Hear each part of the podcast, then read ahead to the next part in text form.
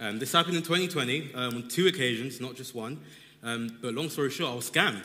Um, once at the beginning of the year, and the second time um, it was on my birthday. The first time was for a projector, the second time was for an electric scooter, which were popular at the time. Um, yeah, I just felt like I wanted to treat myself to some pretty good things, but lo and behold, the things never came. I paid, and the, the gifts never came. And yeah, all my birthday money down the drain. Um, and not many people know this story, so count yourselves as lucky.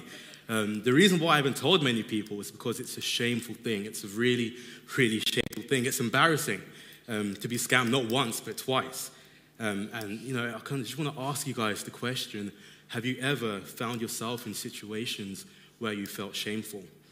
And it kind of reminded me of the story of the prodigal son. Um, some of you may know it, but I'm just going to summarize it. Um, so there was a father, he had two sons, and one of the sons asked for a share of his estate. He asked early, and that in and of itself would have been a shameful act. And anyway, so he gets his, um, his share, he goes afar, and he, blow, he blows through all the money. He's living a wild lifestyle, and he finds himself in lots and lots of trouble. And then he turns to very extreme measures um, in order to, to survive. He, um, he was feeding pigs, and not only feeding pigs, but he was also eating with pigs. And when you think about it, this is a, is a Jewish man, and knowing what the Old Testament says about, about swine, you could just imagine how, just how low he had to stoop. Um, but anyways, he came to his senses and decided that he wants to, you know, he wanted to come back to his father. And he, he prepared this whole speech about, he was going to say, Oh, Father, I have sinned against you and I've sinned against heaven. I'm no longer worthy of being called your son. So yeah, um, so now, now, now, picture this. He's walking to his father's house. He's walking, and the father sees him from a distance, and he was filled with compassion. And the Greek word, I'm not going to pronounce it, but it means a visceral, gut wrenching, emotional response that is so strong that we are physically caused to move, move to action. And that's, that's exactly what the father did. The father ran. He saw him. He ran. He jets towards him, throws his arms around him, and he kisses him. And the son, at that point, the son recites the, the speech. Well, it's more so three sentences, but he says, I have sinned against you. I'm no longer worthy to be called your son. And the father was having none of it. He saw it as a call for celebration. He called the servants to put on the nicest clothes on him um, and sandals. It was probably the, Chanel or Gucci or Prada, whatever, of the day, but it was really nice stuff. Um, and, and they feasted, they celebrated. And the father said, For this son of mine was dead and is alive again. He was lost and now he is found. And there's more that happens after, but that's where I'm going to, stop the story. We're going to focus in on the, the redemptive and restorative and forgiving nature of God. Now, how many of us have been prodigals at some point in our lives? How many, how many of us have fallen into sin so much so that we don't feel like we can come back to our Father in heaven? I know that I have. But the good news is that just like the prodigal son, there's nothing more than a loving father filled with compassion, with open arms, waiting for us to come back home. Earlier this year, I was invited to speak um, at a youth conference in New York, and, and the week leading up, the enemy really, really used that as, as an opportunity to, to bring up my past in order to accuse me, to discourage me from doing what God had called me to do. And that led me to condemning myself. I was really deep in self condemnation for a sin that the blood had already washed me clean from. And often when we go astray or fall into sin, the enemy likes to keep us there. He likes to keep us in a place in sin or a place in sorrow, but he just wants us far from God.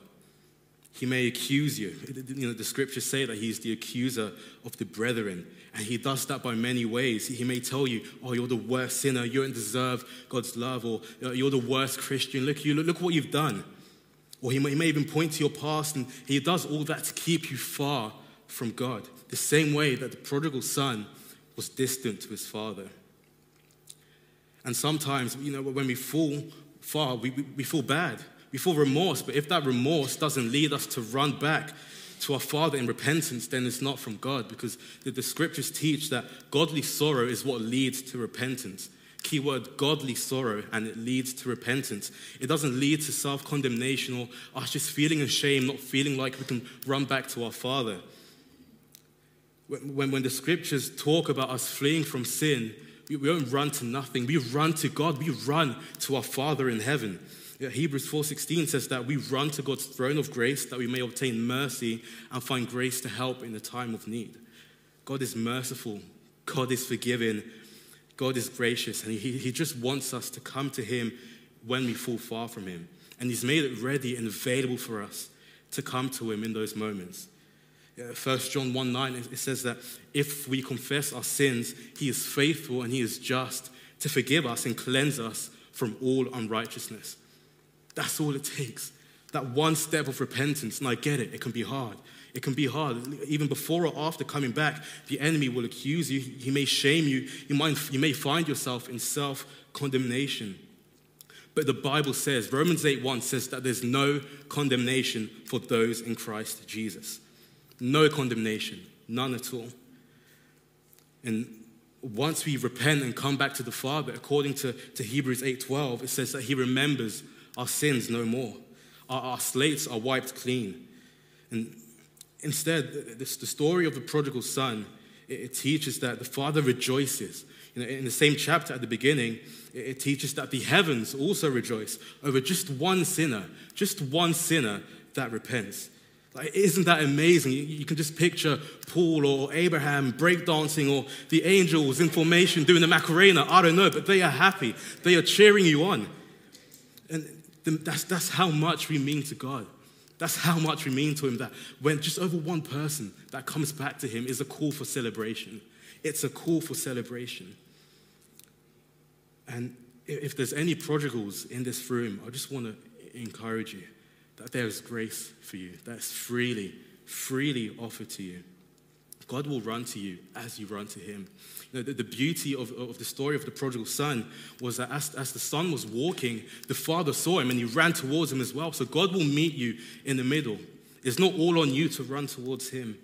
And we run with boldness, we don't walk with shame because Jesus took our shame upon Him on the cross. The Bible says that he who knew no sin, Jesus, a pure, spotless, righteous Lamb of God, says that he became sin. So that moment on the cross, it was he like he became our sin. Our sin was put upon him. The worst things that you could think of was on him in that moment. And it says that he became sin so that we, me, you, could become the righteousness of God. So that when God looks at us, he sees Christ in us. He sees his Christ's righteousness, which is imparted onto us. So let us rejoice in that, church. Let's rejoice that we can come to our Father in repentance and we can come to Him with boldness and assurance that we're going to receive nothing but love and grace and compassion. Amen.